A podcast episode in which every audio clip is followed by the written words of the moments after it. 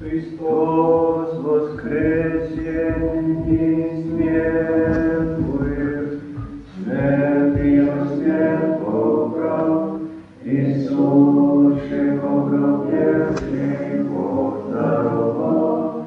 Христос воскресе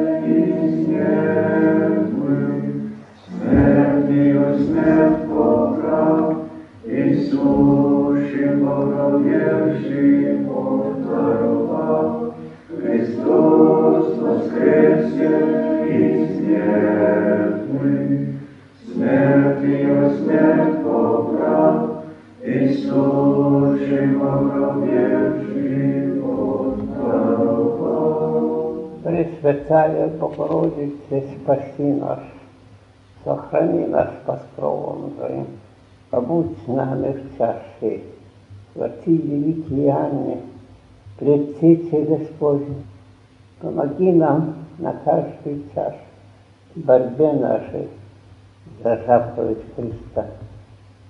Преподобный Отче Силуане, будь еще ближе с нами и помогай нам в трудном месте нашем. Отец указал мне на эту тему.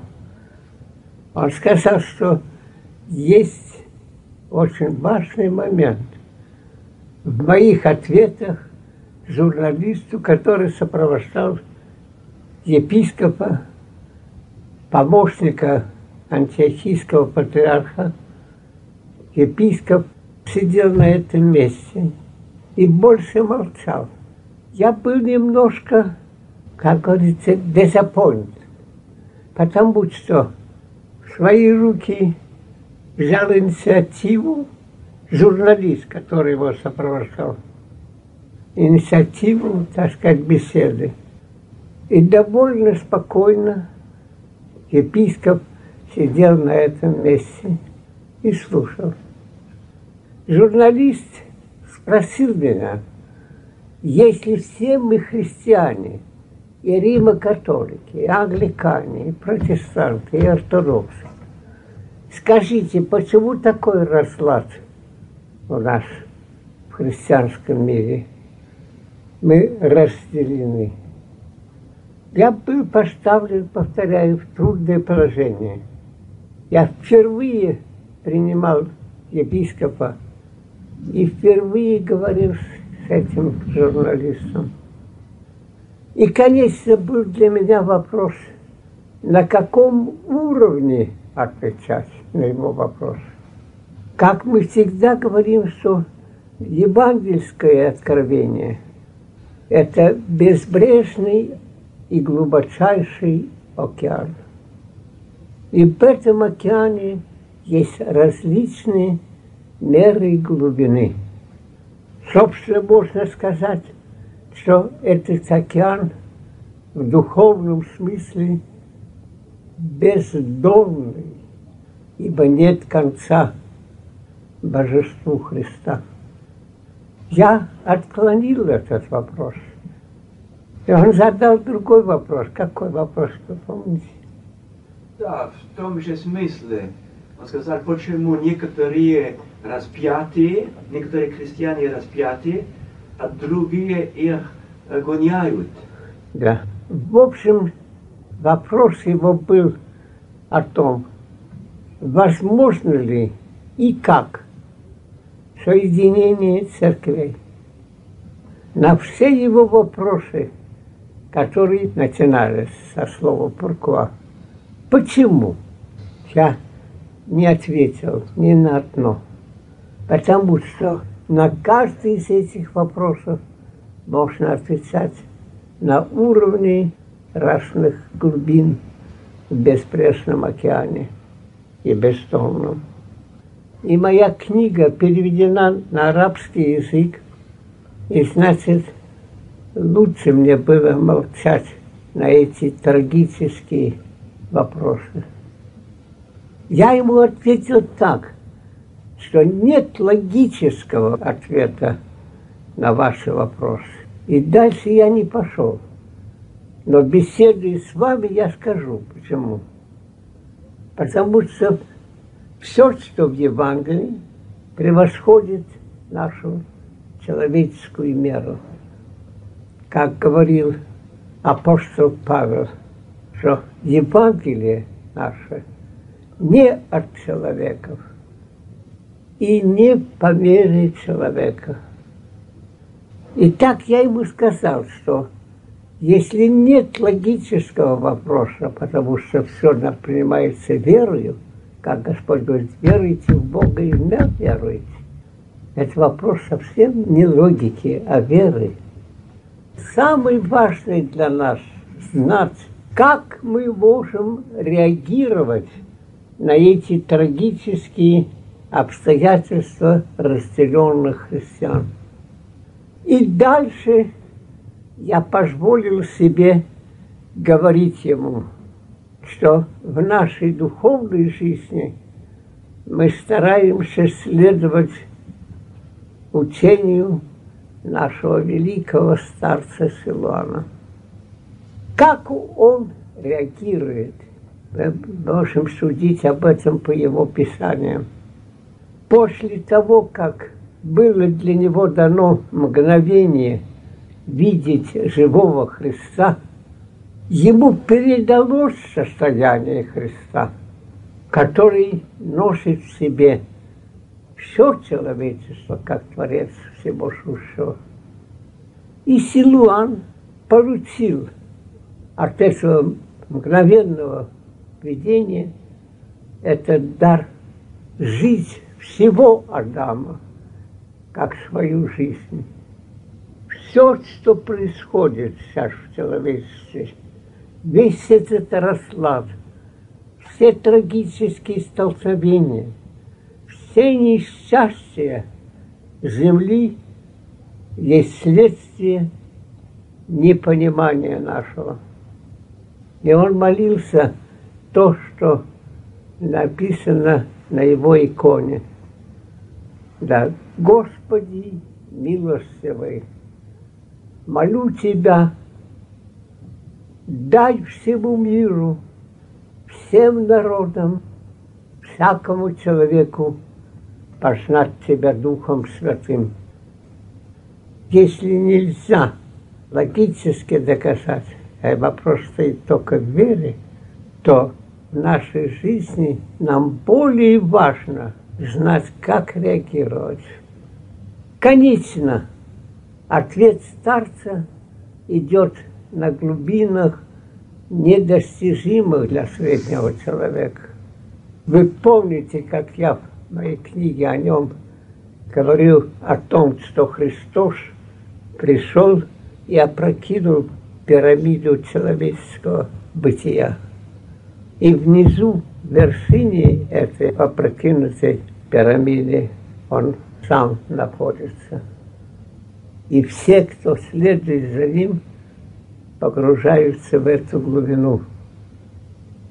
И так его вопрос о том, как возможно соединение церкви, я тоже отклонил. Но сказал только то, что я понимаю, что всем нам тяжело. Но почему мы, православные, не откажемся от своей жизни во Христе, от нашем понимании откровения данного во Христе? Мы по-разному понимаем.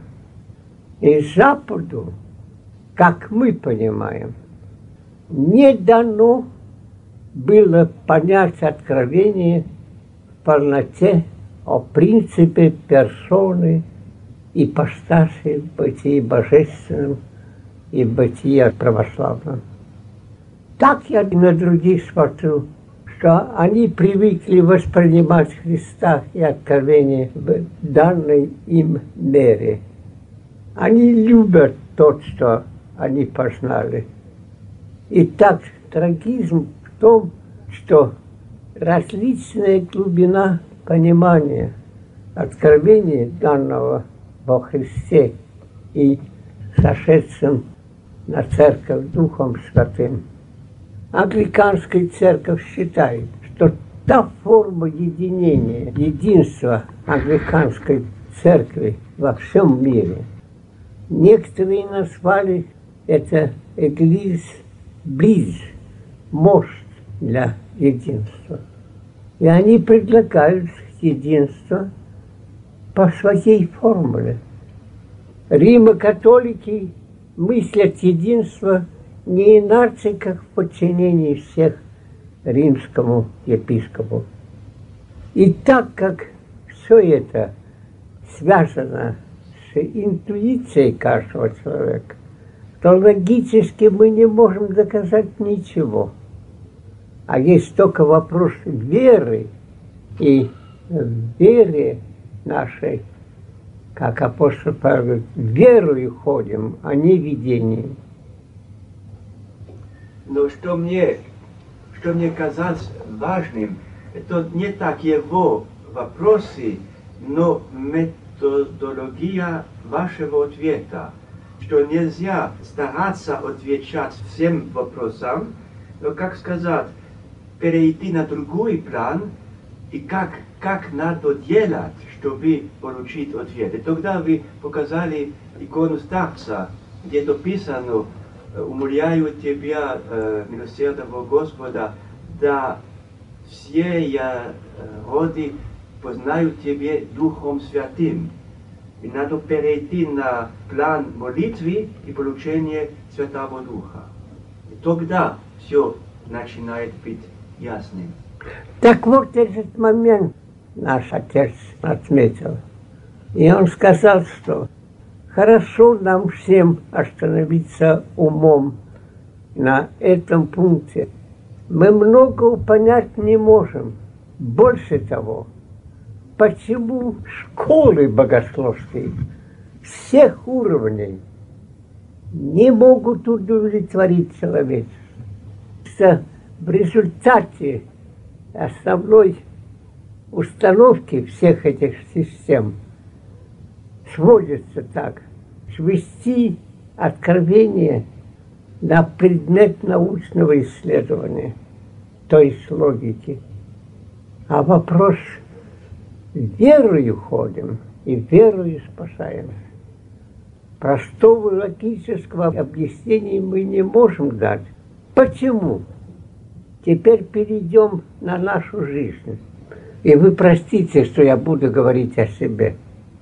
В моей жизни был момент, период, когда я возлюбил учение Христа всем моим существом. Но жить в полноте по заповедям Христа я не достигал. И это было сильной, глубокой болезнью всего меня на всех уровнях. Господь сказал, что будет суд над каждым из нас за нашу жизнь. Будет подведен итог нашей жизни, понимание его, уровень его. Но я жил это невозможность жить по-христиански, как один из самых трагических моментов всего моего бытия. Почему я не могу жить по заповедям Христа?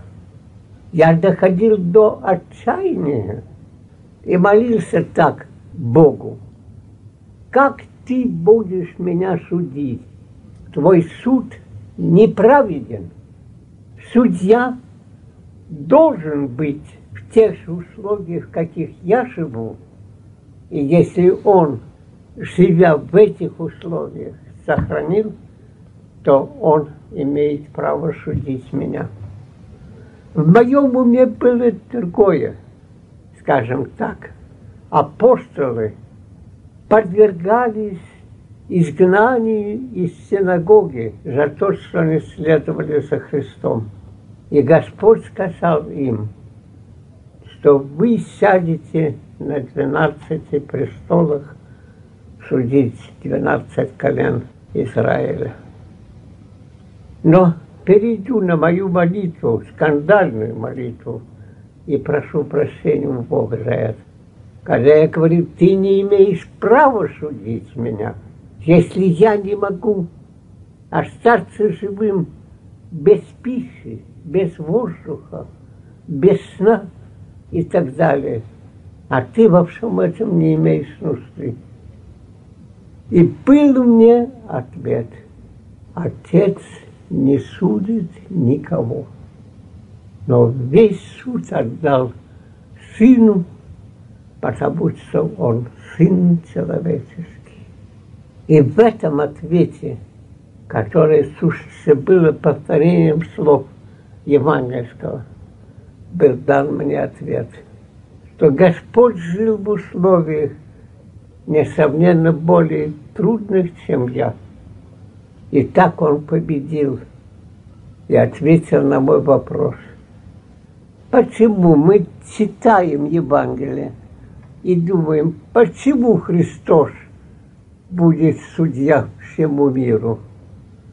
В Евангелии дан ответ, потому что Он Сын человеческий. И Он жил в самых трудных условиях. Никто не может сказать, что его условия были лучшими, чем самого бедного человека. Он скитался по разным местам, но дома у него не было. И места, где главу преклонить, он не имел. И таким образом ему дадется всякая власть на небеси и на земле. Почему? Потому что, облегшись в нашу форму не бытия, а бывания, экзистанс, он, конечно, подвергся великому истощанию из божественной формы своего бытия. Он воспринял нашу рабскую форму экзистанс, бывание по-русски. И его истощали переходит все грани всех нас, которые хотим следовать за ним. Подумайте, он был оставлен в Гефсимании без ответа. И в последний момент своей жизни, распятый на кресте, он говорит отцу, почему ты оставил меня? Так и мы задаем вопрос, когда мы поставлены в условия, непонятные по-человечески. Мы стремимся любить врагов. Мы стремимся молиться за всего Адама, как за нашу жизнь. Почему наш мир ненавидит? Но Господь сказал об этом, и во всех четырех Евангелиях подчеркивается этот момент – что вы будете ненавидимы за имя мое во всем мире, всеми народами. Мы видим сейчас, как православная церковь подвержена всем разрушительным влияниям власти княжа мира всего. И мы спрашиваем, почему так?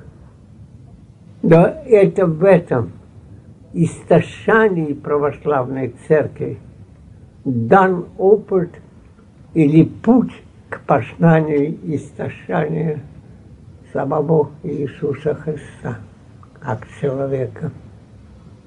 Как Христос, восприняв позорную смерть, по словам Писания, проклят всяк, висей на древе, он воспринял на себя эту форму смерти, которая делала всякого человека презренным и проклятым. Потому и говорится, что он взял на себя проклятие мира. И так он искупил все человечество. И так он оставил за всеми нами следовать за ним. И этот путь он находит честным, и мало людей, таких, которые этот путь видят, находят. Мы говорим это между нами, а не для того, чтобы ответить людям иного понимания откровений. Нам тяжело, нам горько Но эту чашу мы пьем, как чашу самого Христа. Самые беспомощные в мире христиане и самые неприятные для мира – это мы, православные. И хотя на земле было бы удобнее нам жить, не по православному, но мы не можем отказаться от православия. И всю эту кашу 70-летней господства необычайной ненависти ко Христу было дано переживать русской церкви со стороны марксистов. Мы ясно видим, что они не понимали того, что они делают. Как и Господь молился Отцу, Отче, прости им, ибо они не знают, что они делают.